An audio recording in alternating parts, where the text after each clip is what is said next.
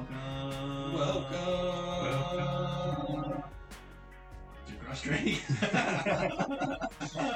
Where we look at faith and practice through a biblical lens. We're going with it. yeah, I like I like the harmony. We are your barbershop trio, consisting of myself, Matthew Thompson. Tanner Higgins. Mason Simmons. So, uh, I, goodness, I don't even know how to dive into this chapter. Well, I do because I can't. I can't wait. I can't wait, fellas. So let's. Let's hold on, hold on, hold on. Ooh. Let's let's clear some things here. Okay, there are things to. Well, let's give a little, you know, precept preview. Mhm. Okay, so this is actually going to be the last time that we see Jesus do a miracle for somebody, in the sense Oh, of yeah, like yeah. to the people of present time, first century Judea. So this is the last time. So let's just take that into consideration that this is going to be. Sorry, guys, we won't see no more blind people being healed, or no more lame people by Jesus' hands. Ha ha. But Okay. Um, yeah, I mean that's that's something worth putting up there. That that absolutely should be brought up. Um, it's just now occurring to me that our beautiful harmony might be wasted by the fact that like there's music in that area of the podcast. So terribly sorry, dear listener, for just destroying your ear holes. Uh, but there we go. that's okay though, because I mean, we're I do that anyways. A joyful noise unto the Lord. I mean, I'm That's all we've done. I don't know. That wasn't very joyful, was it? was I, joyful hey, for us. I gave that my all. Can't help it. I don't have natural talent. but that is enough of, of the silly speech because this chapter is quite possibly my favorite chapter of, of scripture in the entire Bible. Um, Yeah. Because this, John chapter 11 has a special place in my heart because for me personally, this is when I first like started really reading and comprehending scripture on my own, doing like personal studies. John chapter 11 was one of the first um, big pieces of scripture that I took on and read and like learned something from. Like wasn't wasn't just learning from like a sermon or uh, from a pre-written out devotional. Uh, nothing against those things, of course, but like when I first started like myself diving into scripture, this chapter was one of the first that had like a profound effect on me. So it's it's got a very special place in my heart. So I very much look forward to to discussing it with y'all. I, I kind of also want to point out uh, there was a post that we put put uh, on Facebook the other, uh, other day uh, about kind of like the problem of evil, and we've already kind of talked about this in a previous episode. Mason, were you were you part of the podcast at that time? I'm not sure. We talked about the problem of evil, and this chapter came up in the conversation.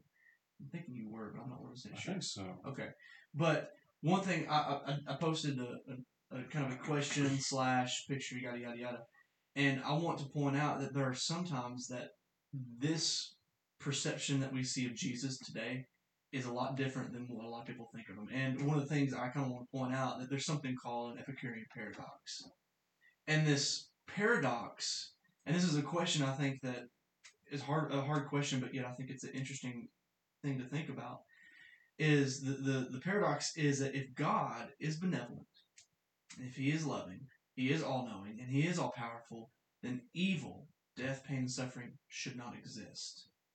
But since evil, pain, and suffering do exist, then God is not benevolent, all powerful, and all knowing. And I disagree with this paradox. This is just kind of like a, a one way view of who God is. This is a God that is removed from humanity. And here is a different picture of God through the through the eyes of Jesus. And I think this is a very I think this is a staple of a character of Christ in, in this chapter, and I think it, it permeates all the way through the chapter. It's not just one little snippet; it's it's all through it. So I think that's one thing to point out that God is not absent in our human world; that He is ever present. I think this this chapter gives a picture of that. So let's dive in. Right. Well, let's start out by reading verses 1 through 5, and we can start diving in. Uh, verse 1 says, Now a man was sick, Lazarus, from Bethany, the village of Mary and her sister Martha. Mary was the one who anointed the Lord with fragrant oil and wiped his feet with her hair, and it was her brother Lazarus who was sick. So the sisters sent a message to him Lord, the one you love is sick. When Jesus heard it, he said, This sickness will not end in death, but is for the glory of God so that the Son of God may be glorified through it. Now, Jesus loved Martha, her sister, and Lazarus. So, opening thought for me on that, I, I mean, this is something we're going to tackle a couple more times throughout uh, reading this chapter, more than likely. But I love how upfront Jesus is about it, like making it clear that I mean, just to reread it, this sickness will not end in death, but is for the glory of God, so that the Son of God may be glorified through it. And we're going to hear uh, further on in the chapter people misunderstanding his Mhm. words again, as per usual. But Jesus was relatively clear, like everything's part of the plan. Yeah. he he knows what's going on. So there's definitely a, a, a focus around this whole story, and that's around one man, Lazarus. First off, I got a question. How come your your name's Matthew? Okay, You- you're you have a biblical name. Okay, you hear a lot of people named John, Mark, and stuff like that. I see no one named Lazarus. Come on, like listen, Mason, when you have a kid, boy or girl, it needs to, it needs to be Lazarus. The female named Lazarus. Yeah, but I'm, I- I'm just I was thinking like, how come there's some biblical names that aren't used? You know, because a lot of people seek for biblical names, but yet Lazarus isn't one of them. Martha is, Mary is, but Lazarus, come on. I think I've even not no, it's not often, but I think I've even heard of Jezebels. Have you? Yes. Oh, Not many, yuck! but you ain't my friend, girl. but like people will name them like Jezebel, and I'm sure it's not. they probably don't know. yeah, the it's, it's probably not even that. But the fact that there's more Jezebels than there are Lazarus, it's like, I'm disappointed. come on. I'm disappointed. What about all the Cains out there? What about all the hams? him, and, him and Shims and Japheth, yeah, that's good. So, but this sto- whole story, I think it really focuses around the first uh, phrase is that there was a certain man who was sick, who was ill, and that man was named Lazarus. And this whole story is around this guy. And I actually, I was kind of curious. I looked up the Greek of Lazarus, and their Greek form is Eleazar. And I've heard that term before, not by anybody that I know of, but I've heard that term. And this term, Eleazar, means God is my help. Isn't there actually a king named that in the Old Testament? That sounds super familiar. I know that's I, I, I, that's one thing. That's that's my lack of probably searching up that name. I just, I, I kind of stopped at the definition of Eleazar at, at face value and and went from there. I didn't look back at the historical references, but yet, you know, Matthew, you do realize that the Bible references itself. So Ooh. maybe, maybe, just maybe, I don't know. I can't remember. There's so many daggum kings. Well, it says in Exodus chapter 6, verse 25, there's a, um, it's lineage scripture, like saying this person begat this person, whatever. Uh, verse 25 says, Aaron's son Eleazar married one So of a daughters. priest. Yeah. Maybe so, a priest and a king, but we, we know that he's a priest. Yeah, within that uh, lineage. Okay. So I think this is a if we if, if we if we understand this and know that this dude's name is if he's sick and it says God is my help, I think that's kind of reminiscent of like when we're sick or we need some kind of help. We we need to have that kind of mentality of God is my help. We need to reference that. But this illness affected the daggone whole family, you know. And I understand with the, the way that our our health climate is with with big C and stuff like that that if one's sick, or let's say that you know someone in the church is sick, it kind of affects everybody. You know, it doesn't affect that one person. And I think this, us as Christians, is another application. Sorry, a lot of applications in this chapter. It's fantastic.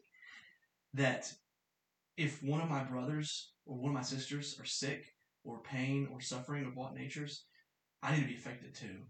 You know, your heart needs to be aligned with my heart, and I need to be suffering with you. And honestly, like the current, um, shoot, I'll, I'll say the word, uh, the current pandemic. Well, I won't use the C word, P word. Um, that's going around does actually kind of put us on an equal footing of sorts with, like, say, Lazarus. Um, Mhm. He was ill because one of the like the big reason that the pandemic is being called the pandemic is because we don't have Mhm. anything to fight it with yet. I mean, yeah, we've got our little experimental treatments, but I mean, there's there's no vaccine, there's no hundred percent like cure or anything like that, and I mean, people back in Bible days, there was no physician that was like, "Oh, you have the common cold. Here's some chicken noodle soup and some ibuprofen. You'll, you'll be all right." If you got sick, you probably died. Like that's just how it worked. So let me point out this. This is pretty cool. I, I actually did some research on like how Christians interacted with early pandemics and epidemics and stuff like that. Is that medicine the way it is today would be nowhere without Christians? Because going back to like second, third, fourth century when we had you know a plethora of fun pandemics and epidemics of the Black Plague and and and all these stuff. A lot of times when a community was hit, with a pandemic or an illness of some of some of some nature when people were dropping dead like flies a lot of the rich folks and a lot of people that had influence and doctors and and smart people that were not christians fled to the hills so they won't get it But yet, what did the Christians do? Is they lived by example, and which we'll see here that what Christ does. They lived by example and went to the sick people and did what they could to help them. You know, dress their wounds or whatnots. You know, feed them, try to get them through it, give them medicine, even if it meant them contracting the disease and dying themselves. And I think that's a an interesting view because of that. This is this has created a healthcare type of mentality of like people's lives at all costs in the sense of like I'm gonna put myself in harm's way for the health benefits and structure of humanity. I, I think that's interesting. Yeah, and for what it's worth, I know I just uh, said like back in Bible times, it was like you get sick, you die, or whatever. Um, and I mean, yeah, that's true to a pretty significant extent. But you got to keep in mind that um, the purpose of a lot of the laws uh, back in the Old Testament, like Leviticus and such, were for health purposes. Like a lot of the instruction that God gave His people was for like making sure that the diseases stayed contained because people just didn't know how to handle that stuff. So yeah, I mean, God and His followers have a pretty solid history of being uh, ahead of the pack on that kind of stuff. It's like he almost cares for people's health. Shoot, get out of here. No, no. Next, you're going to be telling me God so loved the world? What? Is that is that a verse? What? No. Is that somewhere in John? I feel like I've read that somewhere. I don't think we got there yet. But so here, here we have this message that is brought to Jesus and his disciples. You know, they're kind of out. They're not in Bethany. This this this whole situation of Lazarus and family, they're in Bethany, and Jesus is not in Bethany. And so when this message reaches Jesus, he's just like, okay, I know what's about to happen, and I know what I'm going to do here. And so this whole situation, this whole tragedy, it shows that Jesus cares for this man and he knows what, what he's about to do is about to be something miraculous. And this being the last miracle that Jesus does for somebody, it, he's going to go out with a bang. You know, well, I mean, his resurrection is probably the biggest bang of all, but you know what I'm talking about. He, for people to see him. Yeah. But yeah, verse 4, I, I think, is kind of like one of the key notes of this whole daggone chapter. Verse 4 it says, This illness doesn't lead to death. It is for the glory of God, so that the Son of God may be glorified through it. And I think this statement shows a foreknowledge of two things. And I point this out in my notes is that it shows that Lazarus' death isn't final. Okay? It shows that his death is not final. And two, that with Lazarus' second wind that Jesus gives him, Jesus is placed on a bigger plane, a higher plane than anyone else. Because once he raises someone from the dead, that's a little bit different than healing the blind and the lame and healing someone from leper. Like this is a whole different ball game now. Like he has control of life now. Yeah, one thing that comes to mind, uh, both of y'all have seen the, the animated movie, The Prince of Egypt, right? Fantastic film. Wait, dude. Wait, you've never seen Prince of Egypt? Choke You slam uncultured swine. I'll powerbomb you Wait. right through this table. Go ahead. I got a quick fact factoid for you after you, you say this. Okay. Well, for the uninitiated, Mr. Mason, there. Um, I mean, it, it tells the story of uh, Moses like bringing his people out of slavery. So, I mean, so that tells you what the, the basic story was.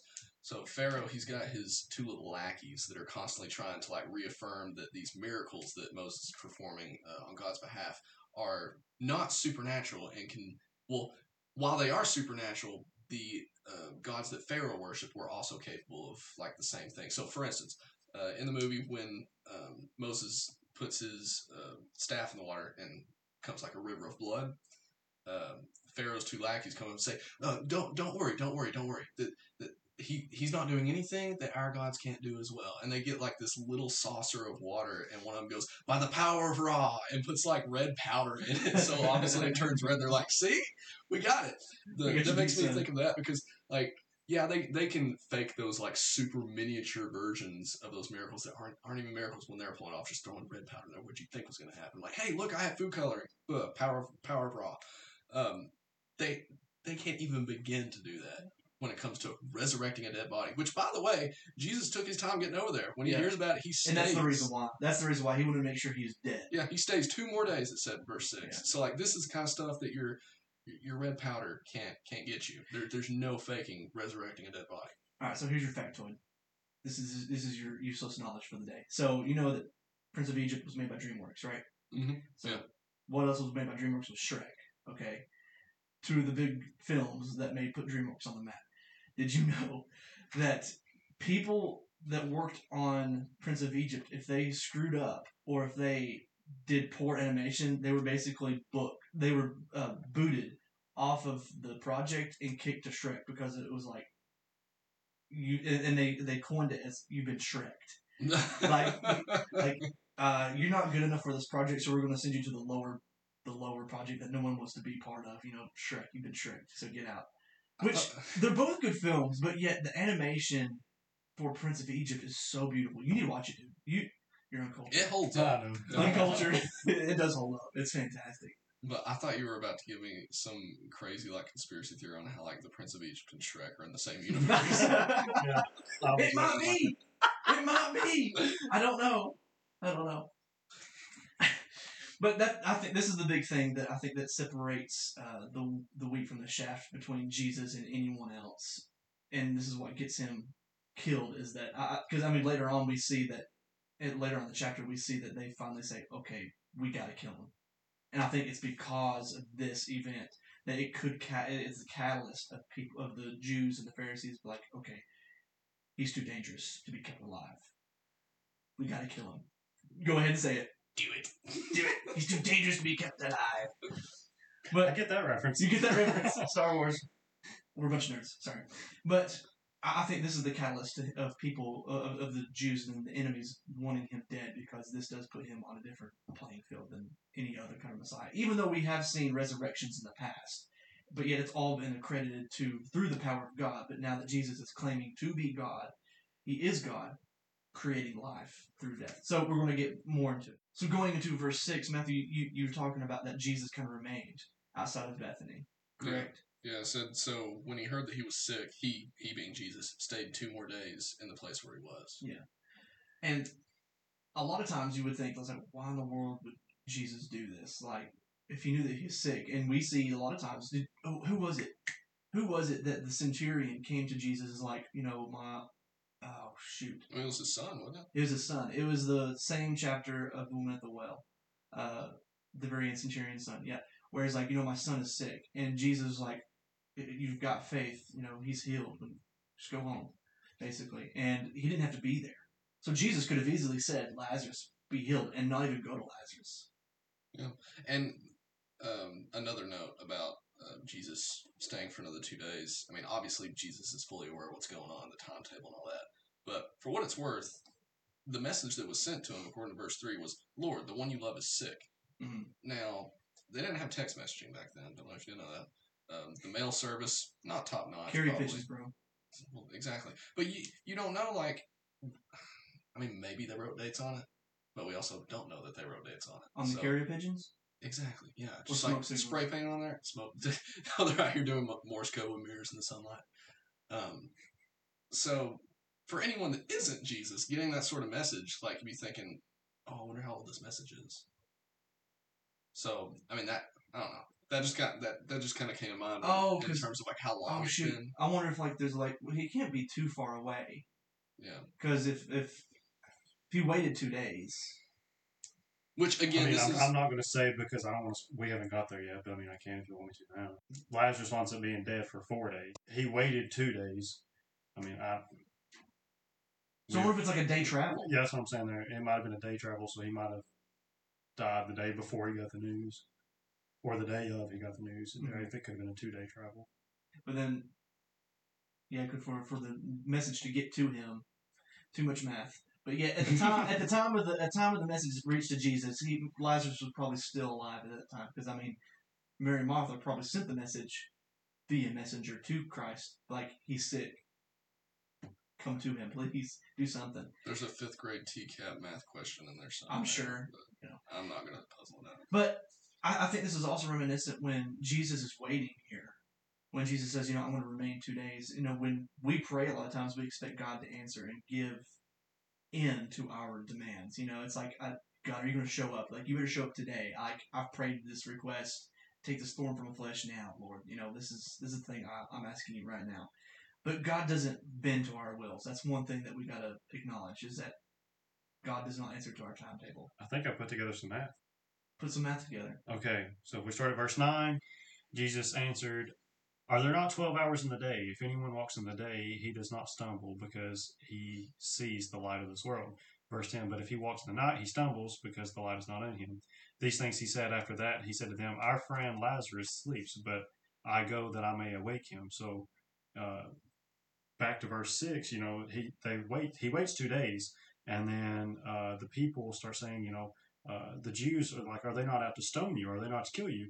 And Jesus is like, let's go, like, let's go anyway. And so basically, when you put it together, he Lazarus is dead the day he leaves To go to to go to Bethany. Judea. Yeah, okay, because Jesus says before they even start to leave, okay, you know, Lazarus sleeps, but I go Mm. to awake him. okay. But yet they didn't understand that, did they? Yeah, they didn't understand what they meant Yeah. by Well, sleep. that would we classify? Let's let's let's get into that real quick. Let, let's. I, I want to point out one thing.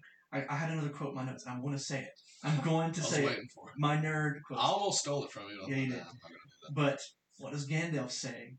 Is that a wizard is never late, Mister Frodo Baggins. He, arri- he arrives precisely when he means to.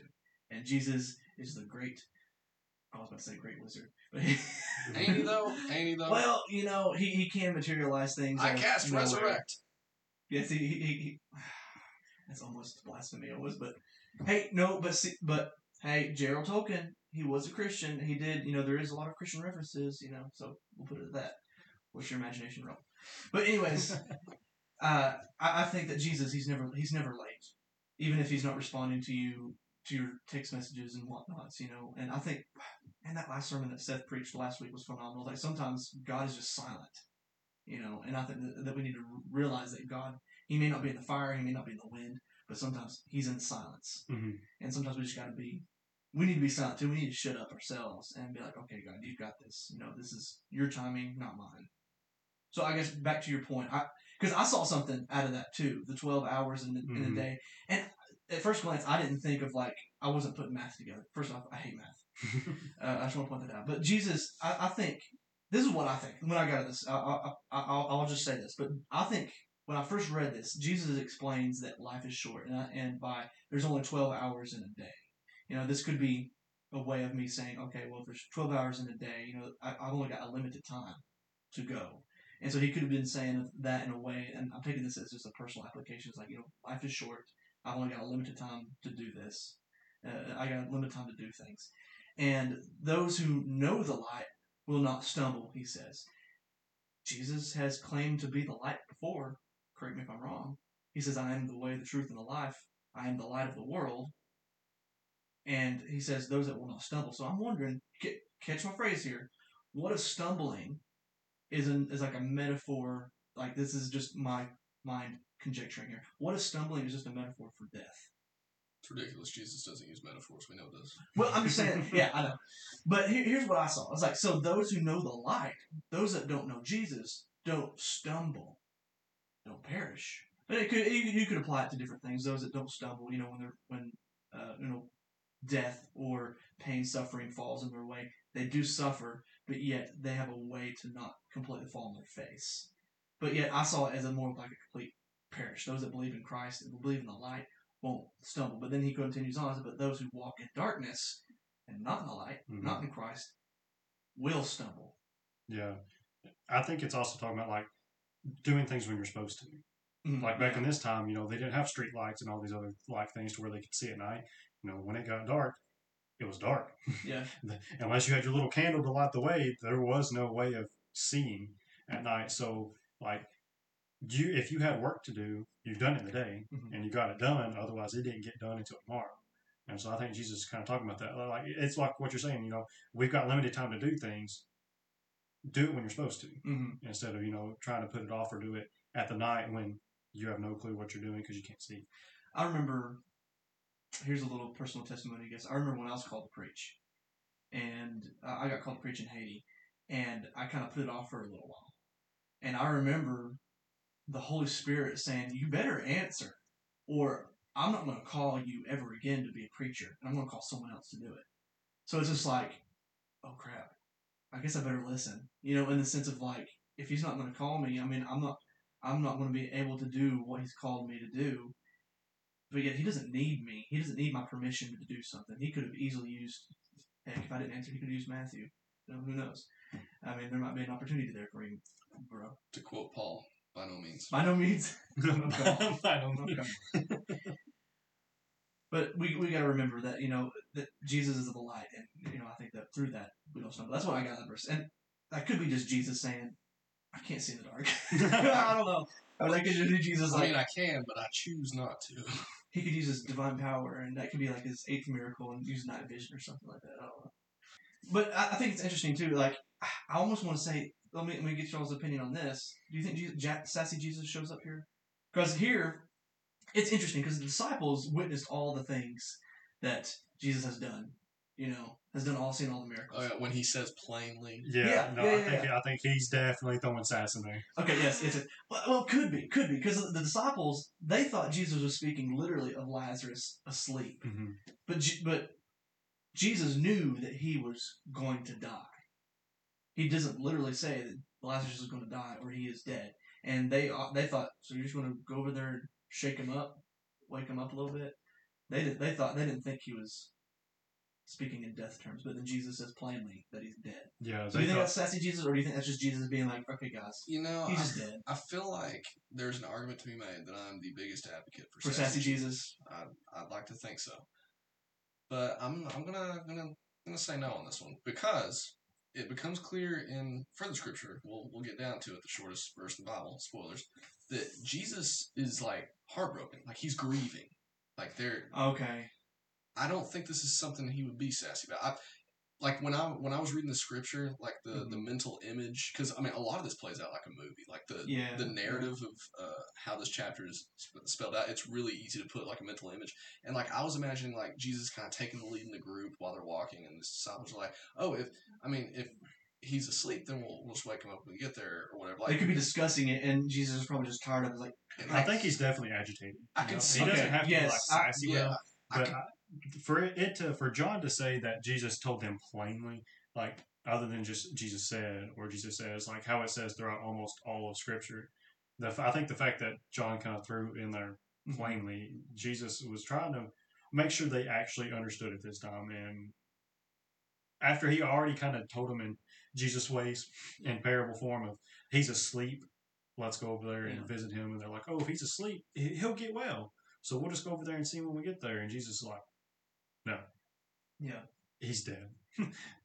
he's not asleep. He's not gonna wake. He's not just gonna wake up when we get there.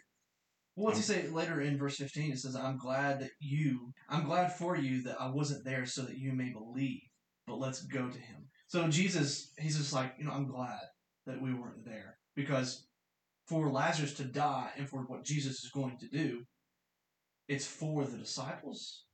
And so Christ allowed Lazarus to die for the disciples' sake, it seems like. And there, and I think there are these disciples. I think he's saying this because there's still unbelief and doubt in their hearts. but then there's our boy Thomas, Dude, no Yeah. joke, man. Like I, he gets so much flack about doubting later on, Yeah, but now it's just like his like there's no doubt in his heart right here. Like he has like unwavering faith. You know, he's almost bold. You know, it's not doubting Thomas, but it's like faithful, bold yeah. Thomas. I Uh, love it. And I mean, we're referring uh, to verse 16, where it says, Then Thomas, called Twin, said to his fellow disciples, Let's go so that we may die with him. Like, look, look, look at our boy Thomas just, just speaking up. He's like, No, no, no, I think Jesus got He's, this. he's having guys." his Peter moment. So I, I I looked it up too. And I was curious. Why does it say twin? Yeah, I I never Okay, noticed that. I looked it up. I looked it up. This is interesting to me. But per church tradition and church history, it is said that Thomas looked like Jesus. Like Thomas was the one that more likely had like the same body structure and facial features e- equal to Christ. And so they put twin because that was something special, like something different. And so he had a special risk. Mason, you all right? No, I'm having a mind blown moment right now. Because Thomas did because Thomas didn't have a brother. Why was it so significant that Judas had to point him out then? Because there was someone else that looked like him. Oh, what? What? Oh my What? Whoa! What? Wait, wait, wait, wait! Re- re- you, you gotta say that again. You gotta say that again and, ex- and explain. Okay, your I've always my thought- I'm- Oh, I think we're all. I think we're all. that's a mind blow. now, Okay. now you see why I was holding my hand. Breathe. All right, breathe. We need to breathe. That's interesting. Whoa. Say it again. I've and- and- always and- thought like the break it purpose, and I still believe this. For but now I have a whole totally different thought. I've got to look this up some more myself. I've like I've always thought the the purpose of Judas having to point Jesus out with a kiss is because back then you know you couldn't take pictures and post them everywhere. Like not every, if you didn't follow Jesus, you couldn't just like look at him and be like, oh, that's Because he's an Arabic man, you know. I mean, he wasn't and, and he blended in with the people. But if they did follow him and somebody else looked like him, you would need somebody who knew him to, oh to point him out. Good. Like- I never thought that's cool. What? So there was a whole lot more than there's a whole lot more to Judas' betrayal than just oh it's Jesus. It's like no, there was they could have very easily picked Thomas if they Oh, if if that's that's cool, dude. That's. I mean, wow. Mind blowing. if that's what that means, I'm gonna have to have some more research and he might have a sermon right there. Well, yeah, no, that's that's, interesting a, that's a Thomas- fun lesson. for Thomas, though, there was a special risk to him, and for him to say this that I'm willing to die. What? Okay. this podcast just took a whole different turn. Wow, that's pretty cool. I never even thought about that. Because I mean, no one. Because I've never. You, you read that by passing by that the uh, Tom, uh, twin Like I've, I've never noticed that before, and I've read this chapter, Lord knows how many times, called the twin. So it's just, it's just a nickname. Twin is just a nickname for him. Yeah. And so if for him to look like Christ physically, whoa. Okay, there's your mind blown for the day. We probably need to move on because I'm gonna because I'm just sitting here and I could awe. honestly talk about this all I'm in like, awe. We don't know if that's that's just that's just speculation, but yet that that's a that's a very anthropological assumption that could be deducted very easily. like, like that's the first time I ever heard it, but that makes sense to me. It, it does make sense. I'm not sure if that's the case. Why Imagine Judas you- had to you're being kiss, real quiet yeah, over here. because he, he doesn't know what to say. God, this, just, this just feels like a big deal. Like I feel like God, God's chilling up there on His throne, like look, looked at the world, and just a little, just a little gleam Little of light appeared where we're at, and He's like, "Shoot, somebody figured that one out." Yeah, he's like, Like yeah. there's biblical mysteries that like God's just waiting for Oh, someone on earth to figure out. Like that, that was totally one of them. Dang it, that was totally one of them. He's like, hey, good job, Well, I. Y'all finally got something. well, uh, to be honest, I don't, that's not really a God thing. That's more of like us trying to understand the context of the of the scripture. Because to me, that makes the garden and the betrayal a lot more heavier. It's, yeah, it shows a whole lot more weight yeah, on everything. yeah, Like I like I said, like I thought it was just because you know people didn't see Jesus every day, so the the high Jewish officials, you know, they they might have needed help. But I mean, unless you were up and personal with Jesus, Mhm. like the disciples were, they probably the, even the people that followed him, like unless you were close with him with the disciples, even they probably couldn't have picked him Mhm. apart if if they were that similar to call him a twin. wow, Whoa. mind blown. It's a dope chapter. Yeah, John chapter no 11, joke. teach me new things. I know. In, in here in the midst, we're learning something new. But anyways, we need we need to move on because there's some uh, some other good stuff. But that that's that's definitely a, a highlight right there for sure. Yeah. I mean, I can't spend another 20 Wow. minutes screaming what at the top of my lungs. So, anyways, so continuing on in verse 17, uh, here Jesus is finally on his travels. And like we pointed out before, Mason used his calculus skills to, to figure out that Lazarus was in the grave for four days and figured out, you know, travel wise. So here it says that Lazarus was four days. And I think this is important that Jesus waited to give physical positivity that he is dead. Like, he has to be dead. I'm sorry. Like, all the doctors in the world cannot bring someone from the dead. Not even Dr. Frankenstein. He went. Frank, Frankenstein's monster ended up like ran ransacking and demolishing the town. Anyways, It was just misunderstood. okay, whatever. but yet, four days you have to be dead. And like later on in verse thirty nine, what does Martha say? Bro, he stinks. His body's decaying already. Like he's he's dead. There's nothing that we can do here. So the we we got to make sure that Lazarus is dead. So Martha, when Jesus finally arrives, Martha responds in a way that I believe most do when pain and suffering hits close to home. And her question to Jesus is, where were you, God? Where were you, Jesus? And but then it, it's interesting how she transitions, and this is one thing that I, I, I think that in the Book of John, if you just have the Book of John, it, it's it's it's a great book by itself. But this is where you need to have the whole synoptic gospels together: Matthew, Mark, and Luke, and John. And I, and, and in Luke, I'm going to I'm going to say Luke because I can't remember the story of where Martha and Mary and Mary washes his feet and stuff like that. It's make mention in this chapter, but yet there's a, definitely a character arc for Martha because before in Luke you see Martha all she wants to do is just work work work work work. She doesn't want to serve the Lord. She doesn't want she all she wants to do is serve the Lord. She doesn't want to you know learn and be in his presence but yet she's all she wants to is to work. And Mary anoints him with oil and washes his feet and being in his presence but here it's like a transition of like where were you God but then she understands that Jesus is the is one with God and she says, Whatever you ask, God will give you. And so she understands Christ's divinity and oneness with God. But I, I do see myself uh, in, in, her question of where were you at? I, I, really do. Even at a young age, you know, uh, we, we've I think we've seen travesty and pain and stuff like that within our own lives and, and close to us at least. And I think a lot of times it's it, there's nothing wrong with saying where you at, God. What do you think she meant when uh, she said in verse 21, Lord, if you had been here, my brother wouldn't have died? Why do you think she said that? Jesus could have saved him from death.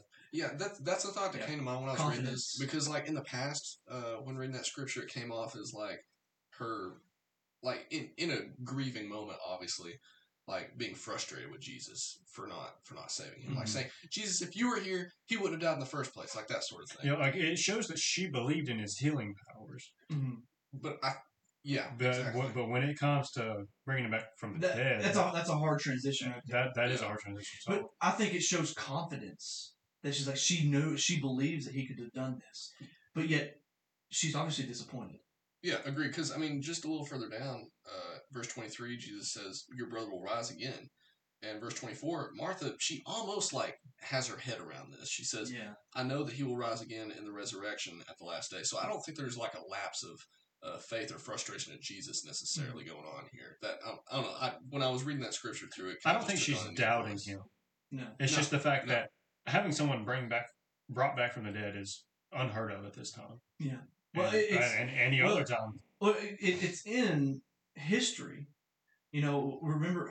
I, I love the one where they're digging up the grave of Elijah, and so and then someone's killed, or no, does someone fall into the grave dead and hits Elijah's body, and they come back to life, or something like that, for a short time? I can't remember. I don't remember. Uh, s- scratch my comment, but I know there's a grave that's open and someone comes to life. Let's just say that. But yet, it does happen in the Old Testament, but yet it's always focused around a messenger of God or around God Himself. You know what I mean? The Valley of Dry Bones comes to mind, That's just a vision. That didn't actually happen. but it's still cool. It's still cool. still That's a that's a that's a good tattoo idea at least. hey, But, anyways, but yet the, even then, I think this is a this is a this has probably been a long time since someone has heard this or seen a resurrection. But yet the thing is that when she says this, she's giving affirmation that the Jewish culture agreed with a final resurrection of like of the saints and of, of people that believed in God, Yeshua, Jehovah. You know, so it's just like there's some kind of resurrection theology going on within the final days in the sense of like I'm going to say spoiler alert Christ's second coming, you know. Let's just say that that, that type of teaching is already here. Uh, but verses 23, I'm going to read verses 23 through 27 real quick. So 23 it says, Your brother will rise again, Jesus told her. So Martha, she's already said, Martha said to him, I know that he will rise again in the resurrection at the last day. Jesus said to her, I am the resurrection and the life. The one who believes in me, even if he dies, will live. Everyone who lives and believes in me will never die. Do you believe this? She told him, I believe you are the Messiah, the Son of God, who comes to the world. And Jesus does another I am statement, and I think this is one of the most powerful I am statements that he has ever made. Jesus, he speaks of the resurrection power that gives life after life after death. You know? And verse 25 is that key verse, I think another key verse in this whole chapter that circulates his whole being of, of the Messiah. Verse 25 again, I'm going to read it. I am the resurrection and the life. The one who believes in me, even if he dies, will live. Now, Jesus didn't.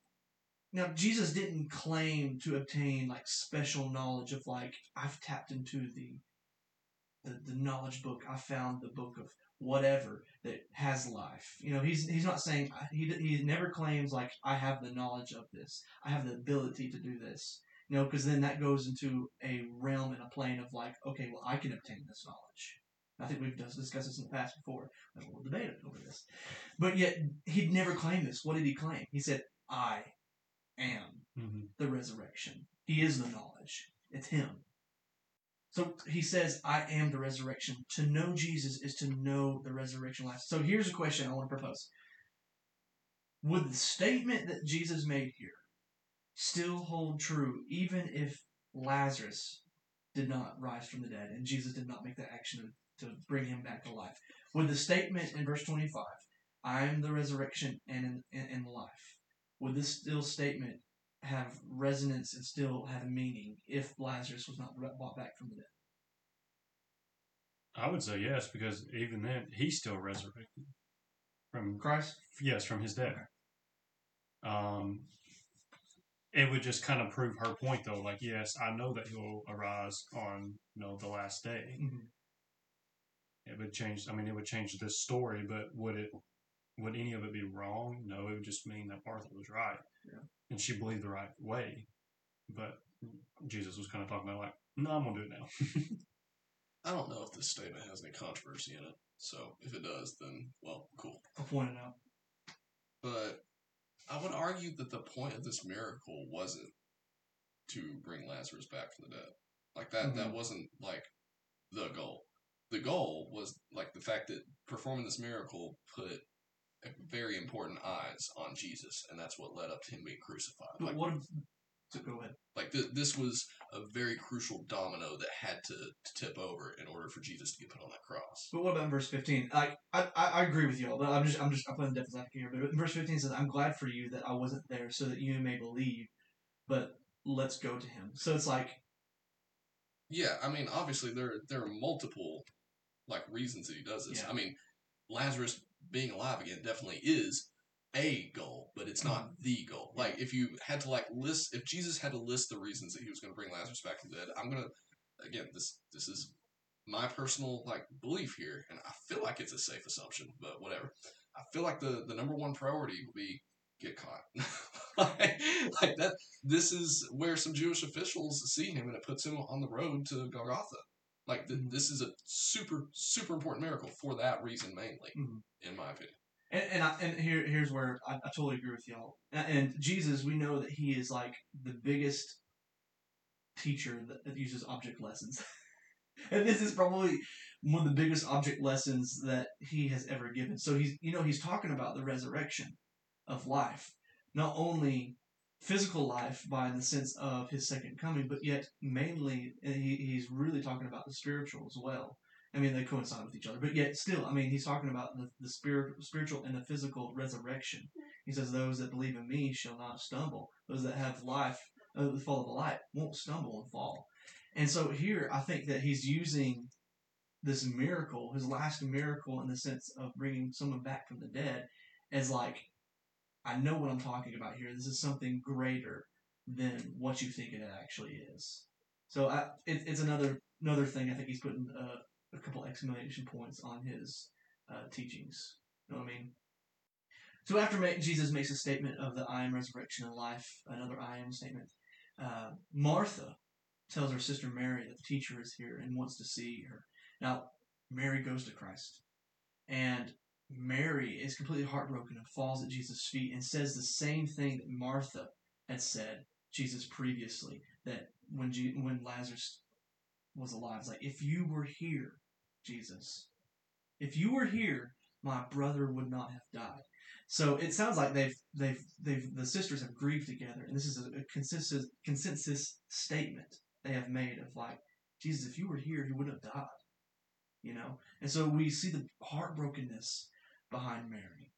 And verses 33 through 35, Jesus shows that he cares for his friends and he cares for these these women and cares for Lazarus and he was moved deeply by the pain of those he loves. And Mason's favorite verse because it's probably the shortest verse in scripture. It is the shortest verse in scripture. But verse 35 talk about that Mason. Put us on your Jesus wept. What did he do? He wept. He cried. Jesus wept bitterly. No, okay. I'll go ahead and get the joke part out of the way. Yes, it is one of my favorite parts Yeah. because it is so easy for my feeble brain to remember. but I also think that there's actually so much within these two words. oh, powerful. Yes. I agree. because here's my here's my little preacher rant for the day. Other than the mind blowing thing that we had with Thomas, Mm. Jesus wept. So we have Jesus and we have an emotion. This when people try to say like God doesn't know like all the troubles that we can go through as humans, or God doesn't like understand because you know He's God, like He doesn't like understand the trials. Wrong.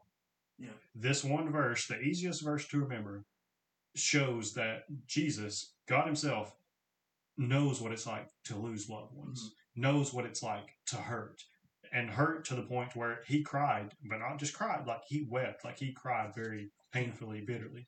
So, like that that brings alive, like to life, the human part of Jesus. Like, yes, he was God. Yes, he will raise him from the dead, but he also had that time of like as a human to say this was my best friend, one of my best friends outside of you know the disciples. Like this is my friend. This is like a friend that I cherished very deeply. And the time being, he's gone Mhm. for the time being, and I'm gonna mourn that. And so you know, within, within those two words, I think there is so much to tell within that. So I'll put some points here too. This is the, the preacher in me too because I, I got to put points. But Jesus wept. I've got uh, five points that what Jesus wept shows me, and this is It's what two words, Tanner. Why do you have five okay. points? There's so much, so dude. much, dude, so much. So the first point that I, that I saw in in these two words is that Jesus was truly a man. It shows that he was human. It really does. Second off, there is no shame in tears. Uh, there is no shame, and I think one of the things, one of the, the one of the most damaging things that uh, anyone could tell, especially to men, I think, men is that you know, suck it up, don't Yeah, cry. can't show You're a man, don't cry, don't cry. Jesus cried. Mhm. And there's no shame in that whatsoever. And, and I think that we, we don't need to be scared of emotions, especially in the midst of pain. We don't need to be scared of emotions. The third thing is that Jesus was acquainted with grief. And this gives parallel that he understands us. When it says that he is a comforter, he understands our pain. He understands our grief. Uh, fourthly, Jesus was not ashamed of his humanity. He cried publicly in front of people. Yeah, I mean, if you look at the very next verse, verse 36, then the Jews said, See how he loved him. Yeah. How he Yeah, loved yeah, Lazarus. all. So it was like people around, people saw him. It was it was obvious that like what was going on. You know, it's not not something that he done alone. And God just said, "Here, write this down." And the last and the last point is exactly what you said. The last point that I saw it shows that Jesus loves people. You know, it, it- because that he cried, it shows that he cares and he loves. And I think that is powerful. And here's another thing too. This is pretty cool. I thought this is interesting, but yet verse 38 when he approaches the tomb, he approaches the tomb in verse 38 it says that when Jesus deep then Jesus deeply moved again, so he cries again, came to the tomb. And this word uh, for deeply moved, and in other words, it, you know, it says uh, grieved and stuff like that. Um, the Greek word for this, I'm not going to say it because I, it's it's it's it's long and I can't pronounce it. But yet the Greek word for this, you know, deeply moved, it literally means snort like a horse. It, that's what it literally means. The translation for the Greek in this context, it says that Jesus snorted like a horse Like And- from crying. from crying. Yeah. And so, and and the way that it like snort like a horse, it implies like he like indignation and almost anger, in the sense, and like grieving with anger. And so he, here's here's another question to y'all: Was Jesus angry? Do you think? Okay, so I'm, I've been waiting for a moment to interject here. Yes. Sorry. I, I, there is a verse that I have a question about, okay. and I don't have an answer. I only have a question. So I, I look forward to discussion here because, again, I am without answers. Verse 33, when he's going to the, to the tomb with, uh, with Mary, says, When Jesus saw her crying, and the Jews who had come with her crying, he was angry in his spirit and deeply moved. Yeah. That's yeah. Why So was he angry? what's the question I just said? I just asked. Well, Yeah. well Yeah. let me add my question to okay. your question. So it- it- so- so it's- it's the two Let's answer. part. pile on questions. yeah, so it's it's it's two it's the same. He he he through this whole situation, he's angry in the sense of like upset, snorting like a horse. You see Jesus snorting like a horse. So here's here here's like I say, is this another type of righteous anger? Because there's no sin being done because he's sinless. So is this another type of righteous anger of like, why is he mad? Why is he snorting like a horse? Well, see, like in other, I have an idea. In other translations, like you'll see like groans. Like mine says yeah, groan. groan. Th- to me, like if you groan, you're not up, ups, like fully upset. You're it's it's a mix. The way I the way I understand it, compared to just angry in the spirit, it's and it's a mix between upset and sad. And so, yeah, like, yeah, yeah, I can see that. Yeah. and so like like you're upset, but it's because you're sad. Yes. And yeah. so you're not just fully angry in But the so, spirit. but, but I mean, that's the same thing. So I can imagine the question, which I don't. I, Jesus isn't asking this, but uh, if I was Jesus, or if I no, let me let me rephrase that. If I was like Mary and Martha, I'd I'd be asking the same question, like why? Because I'm sure Mary and Martha had some indignation too. They were a little bit angry too. It's like why? And when tragedy and pain and suffering hits our hits our doorstep, I'd be a little angry too. Sometimes, like why is this happening? You know. And so, may, but the thing is, I don't think that's Jesus isn't saying that but yet that's the type of response that we would have. But I think this is this this is my this is the this is what came to my mind why Jesus was angry. I think he's angry at a bigger picture of like he's pissed off at death. I was about to say, I think I was thinking maybe he's angry at sin. Yes, like Lazarus. what was sin has and caused. the death. Yeah, the, yeah, the death. Okay. Like, this whole picture has killed my friend, like someone I was close to. Like Yeah. this is like I'm done with this. I'm behind that answer. Yeah, so I, I- I can see him being angry at sin, like the, the, the big villain of the whole situation. And I think this is when like the final straw, the straw that broke the camel's back, of like, which and this is the whole plan all along. Jesus, this is the whole plan for Christ all along, is to die on the cross for the sins and and defeat death once and for all. But yeah, I think I, I, that's what I believe. So I think that's kind of an interesting thing. So on to the resurrection. So in in 39 we see, you know, the first call that Jesus says about this whole resurrection thing is that he says, verse 39 it says, uh, remove the stone. He says. He tells the people to remove the stone. So the question in my mind is like let's just let's just say Matthew that someone if Jesus came if someone said, you know, a, a great healer says, "Okay, let's dig up Paul Daly." You know, our grand, our grandpa. Let's let's dig him up. And let's open up the casket and let's do that that's a little weird. I'm not gonna, and to me that's almost sacrilegious, and especially with people that are very religious in nature and tradition.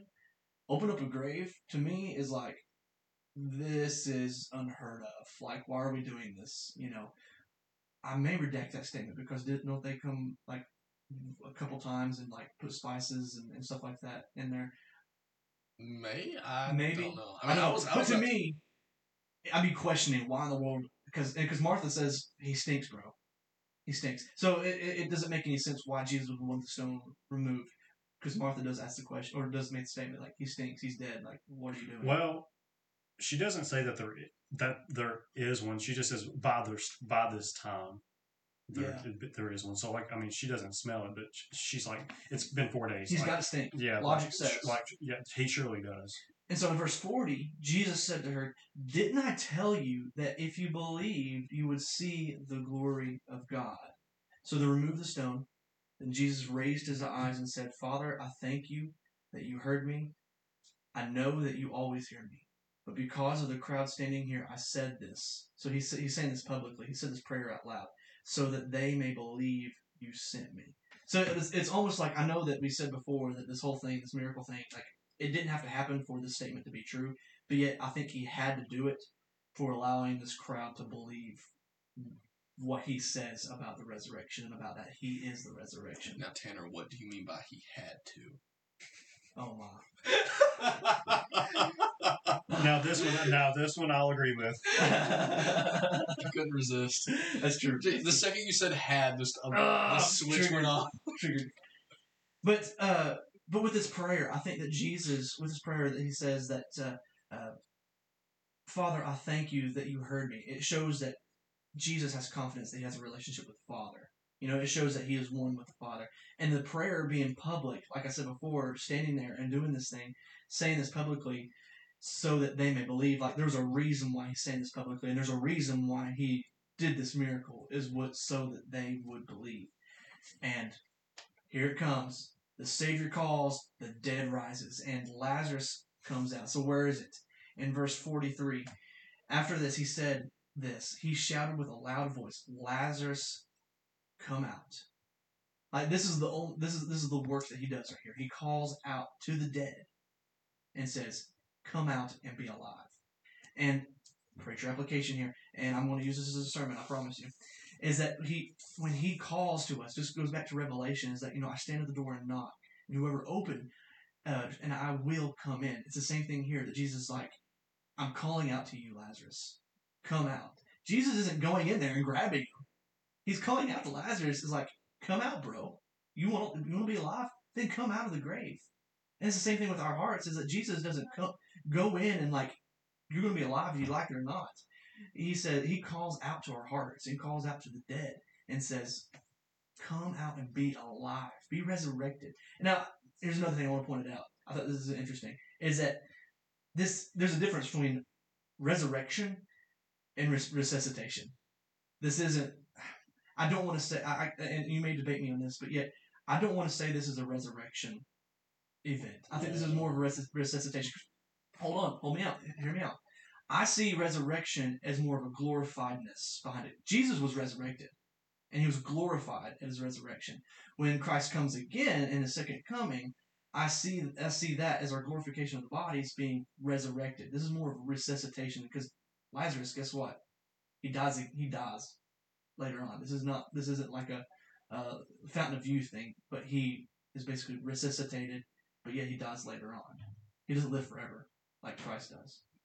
What, what's your thoughts on that? I don't know actual timestamps like on like de- like as far as definition goes between the two, but when I think of the difference, to a degree, I will.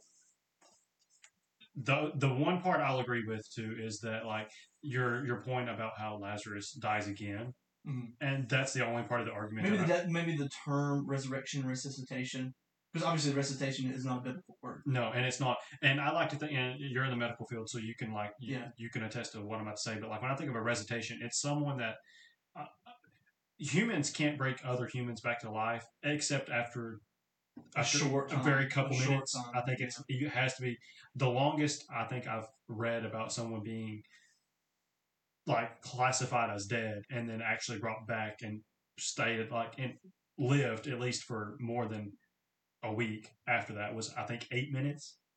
I think eight to fifteen, because Yeah. there's there's certain situations where like people are are, are in a like cold cold ice water Mm-hmm. and their metabolism and uh, body functions are slowed down, Mhm. and so they tend to be quote unquote dead Mhm. for a long period of time. But yet, fifteen minutes, eight to fifteen minutes, four days. I know there's a big difference. Yeah, and then, and, and that's why I would use the term um, resurrection over. Um, I forgot two words because I was trying to think of resuscitation. that's a one. That's one word. The two terms. Uh, Oh, okay. Sorry, I thought you were saying resuscitation. is one of No. resuscitation. Yeah, resuscitation Okay. and uh, Well, resurrection. it- that's why I think there's a difference because of the- the time stamps. Like you have four days versus a quarter of an hour. You know, like I think I think that's why I would use two different. And but here's why I also don't like the point of uh, the glorification is because Jesus done this to glorify God. Well, I mean, no, It- no, it wasn't to there's a difference glorify glory, glorify and glorification. To glorify is to lift up praise in the sense of like worshiping in, in that sense. Glorification is, you know, like without sin in that sense because our bodies will be glorified when he comes back. Christ was glorified when he was resurrected in the sense of like like he will live forever. So I mean, we're not glorified. So I guess the step process of our whole spiritual, physical walk, whatever, is that first we're justified, justification, so we are saved. Then there's sanctification, there's a continuing growth, and there will be no glorification until He returns. And so here's where I, the reason why I see it more of a resuscitation, is because resurrection, Jesus says, "I am the resurrection," and I know resuscitation is not in this book and it's not in this chapter; it's nowhere in Scripture, but the resurrection, I see it as a very It sounds like your goal here is to separate the significance of Lazarus's resurrection and Christ's resurrection. Okay, yes, well, okay, yeah, I'll. I'll say I'll say that. Yeah, there's a difference between ri- Christ's resurrection and Lazarus res- resurrection. And I think the reason why I pointed this out and I had this in my note, notes is that because I don't want to take away from Christ's resurrection. And so to say that Lazarus was resurrected, I would more say he was resuscitated. And so this is just me thinking as a medical person is that I don't want to take away, which obviously you can't take anything away from. Yeah, and see, like I'm not trying to take, like I, Yeah. I, I went for a second take away from that, but here's where I see the difference. Lazarus didn't do it on his own; Jesus did. true, true. so true. that's why I would say he was still resurrected, but by Jesus. Well, Jesus was resurrected by himself, Okay. And so that's why I think the two stand alone. Like Lazarus, Lazarus was just a pawn; he was just used. But can you be resurrected twice? Because if this is the case, then Lazarus was resur- will be resurrected twice because he's resurrected I mean, on his per- present well, life, well, but then he'll be resurrected in the final day. Now that's just getting into like dictionary terms versus True. theological terms. True, Like, I know, I know, but yet I I love this stuff, bro. Yeah, I mean, I agree, but like that's that's getting into an area where we're just starting to like take words and be like, well, but which version of resurrection do you mean? Just give me this one. Just give No, me this one. no, All right, never, never. That is not how But- this podcast works. Okay, but I'll just say this. But let me move on. Let me move on to one thing that I think this is probably one of the best preaching points that I saw that, that me and the Lord had some good time with when when I was studying on this. Is that let's go past the difference between resuscitation and resurrection. But I want to look at this right here.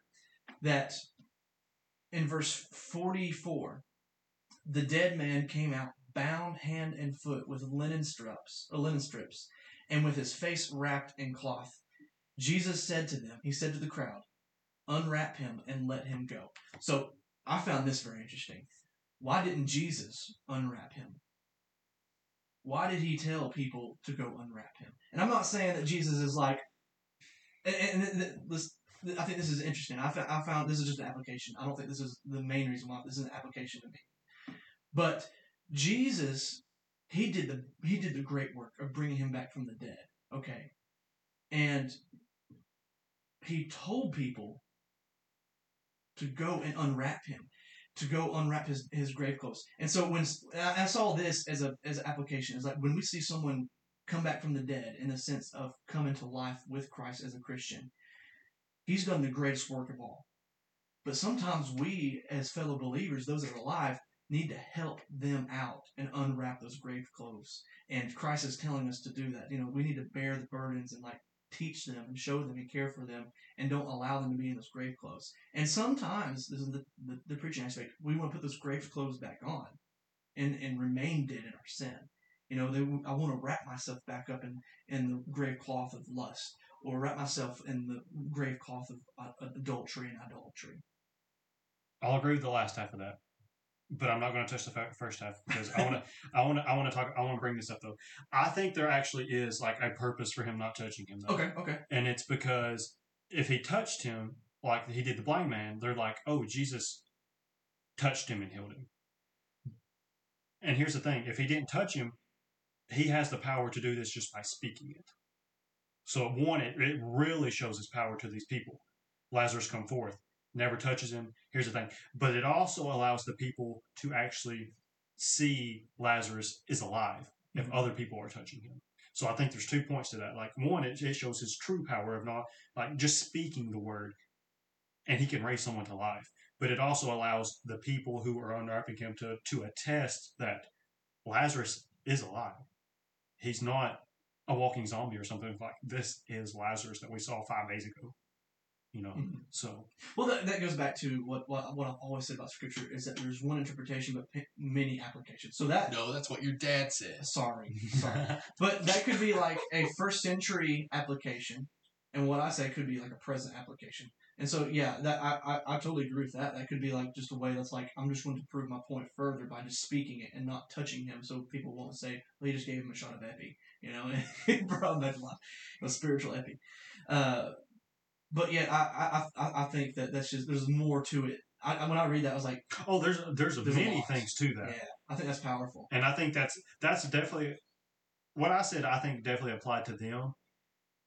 And the second half of what you said, I think definitely applies applies, to to us. Yeah, Yeah. definitely applies back to us Yeah. about how we, There's a tr- we teaching moment. how we try to go back sometimes. Yeah. For what it's worth, I do agree uh, with you, Tanner. Because one thing that I put on the notes here uh, I think we touched on it last week. I don't know if we use this exact phrase, but in last week's notes, uh, when we were recording, we had uh, the note that Jesus is a leader, but not a driver. And I think that that goes hand in hand with that Mhm. phrase that Yeah. Jesus, he's making it clear what needs to be done, but like he's not going to sit here and, and do all the work. Like Mhm. there's opportunity for us Yes. to bring glory to him through our actions. Yeah. So, I mean, he's still calling them to do it. yeah, exactly. Yeah, he's still in it. So I- I, I think that's that's powerful. So, and because of this, verses forty six through forty eight, some of those that witnessed this they believed. You know, and this is the same thing over and over again. When Jesus does something, when Jesus says something, some people believe, but guess what? Some people don't. Not everybody. Not everybody, not everyone's going to believe, and and this is this is the thing about the free will aspect is that you've got a choice to pick Christ or not, and so some believed, and others they ran and tattletaled on Christ. You know, and I put that in my notes because that's, what they did. They tattletaled on, on on Christ, and it's like he just healed a dude, or oh, I'm sorry, he brought him back to life. Something more than just healed him, and I, and, I, and the religious leaders. This, like we said before, this changes the game him bringing back Lazarus from the dead, this changes a lot of things. So the religious leaders, they're scared and they're worried that Jesus will turn the whole nation against them and st- and follow Jesus. Instead, and the Romans will take away their influence and power. So the, the religious leaders are afraid to lose their power and their influence.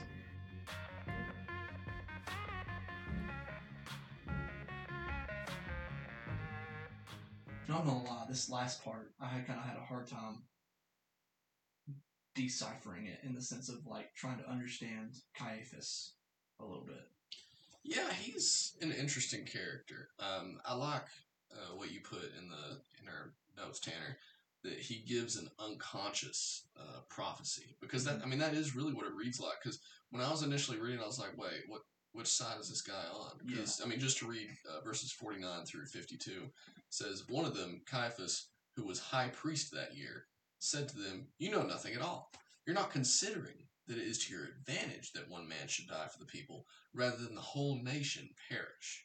He did not say this on his own, but being high priest that year, he prophesied that Jesus was going to die for the nation, and not for the nation only, but also to unite the scattered children of God. Did you notice that John said twice that he's the high priest? Yeah, And so it's just like John's like, okay, it's it's not the man. I'm just making it clear. It's not the man Caiaphas hmm that's making the prophecy, but it's because he's a high priest. Yeah. And so he's making sure it's like, you know, he may be a bad dude and, and he's going to seek to kill Jesus. And I like what the 17th century theologian John Trapp says. He says, wholesome sugar may be found in a poisoned cane, a precious stone on a toad's head, a flaming torch in a blind man's hand. And so you're going to find a, diamond in the rough every once in a while. I think the modern equivalent of that is a, a broken clock is right twice a day. There you go. There you go. And so I, I think that the Lord used this, used a prophecy, prophesy, used a prophecy and a vision through this dude Caiaphas to kind of give an example. Like, okay, this is true that one, it's better for one man to die to save humanity. And I think that this could be like another, I guess, nail in the coffin. I don't want to say nail in the coffin because the coffin was broken open, but yet this is another aspect that triggered the Jews to kill Christ by this prophecy. Maybe. I mean, I had it written down that, uh, in a way, it is the, the beginning of the end. okay, yeah. I, I can see that. Because I mean, this is an action that does directly lead to uh, Jesus being killed. hmm I'm reading this and I'm trying to see this as like him being for Jesus, but the more I read it, the more I'm thinking it's better that they kill him rather than him lead the whole Jewish people away, and because that's what they think Jesus is doing. No, that, yeah, they know what. And that's what so- they think. Now I'm trying to think of this as like the reason John emphasizes this is because even the high priest, the guy who was supposed to be supposed to be before Jesus came along, he is supposed to be the closest man to God, hmm hmm you know, the high priest of the Jews. And even he refused. hmm Like, he didn't get it. Even the Lord gave a prophecy through him of the truth, and still wanted to kill Christ. Yeah, just because he thought that J- Jesus was going to lead them astray and it would wind up, you know, sending all of their nation to hell or, you know, just something along that lines. It would wind up ruining the whole nation rather than if they just kill, went ahead and killed them all. Mhm. And so I'm just thinking, like, you know, the Pharisees, the high the high people wanted to kill him, but even the dude who's supposed to be at the top, who's supposed to understand it, hmm didn't. And it's just like I, I think of like a boiling boiling pot. You ever you boil noodles for macaroni and cheese? I mean, it's the best thing in the world. Mac and cheese. You gotta add extra Velveeta in there. But anyways, but you know when you when you when you boil noodles and stuff like that, like first it's boiling a little bit, you know, and then as time goes on, if you leave it alone, what ends up happening is it it boils over and spills over and creates a big old mess, and it's like oh, it gets everywhere. I think that's what's happening. You know, ever when Jesus started, when he was baptized by John the Baptist and his ministry started, I think we're getting to the boiling point where it's boiling over. I think this is where it's getting the bo- the boiling water's getting out of control, which it's in control. It's in God's hands. But in verse forty or fifty four through fifty seven, this is the last of it. I'm going to read, and I think this is kind of uh, interesting to look at as well.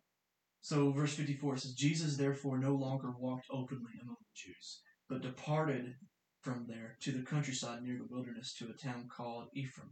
And he stayed there with disciples. So it sounds like Jesus didn't have any more public display of miracles. Like he's like, okay, I know what's about to happen. I know what I did, and I know what they're going to do.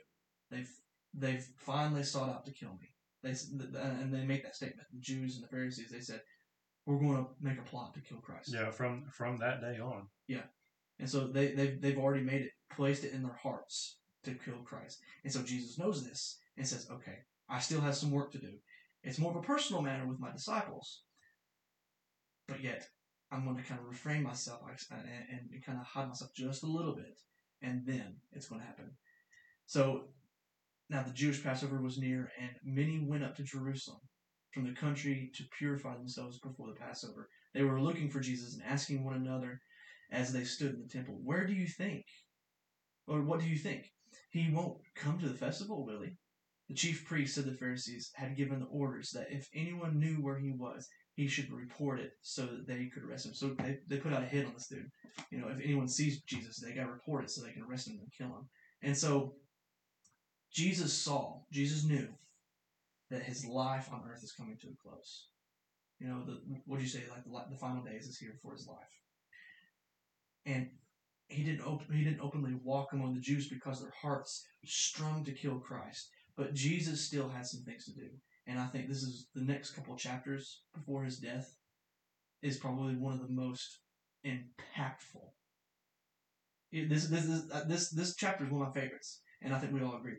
But yes, the next to come when he's conversating strictly with the disciples, Mhm. it's one of the most biblically, theologically fruitful and dense Mhm. stuff. We're and they're short chapters Yeah, too. we're fixing to come up on possibly my favorite chapter here before too Yeah. long, and it's I tell you what, it's got some good stuff. Yeah. In it.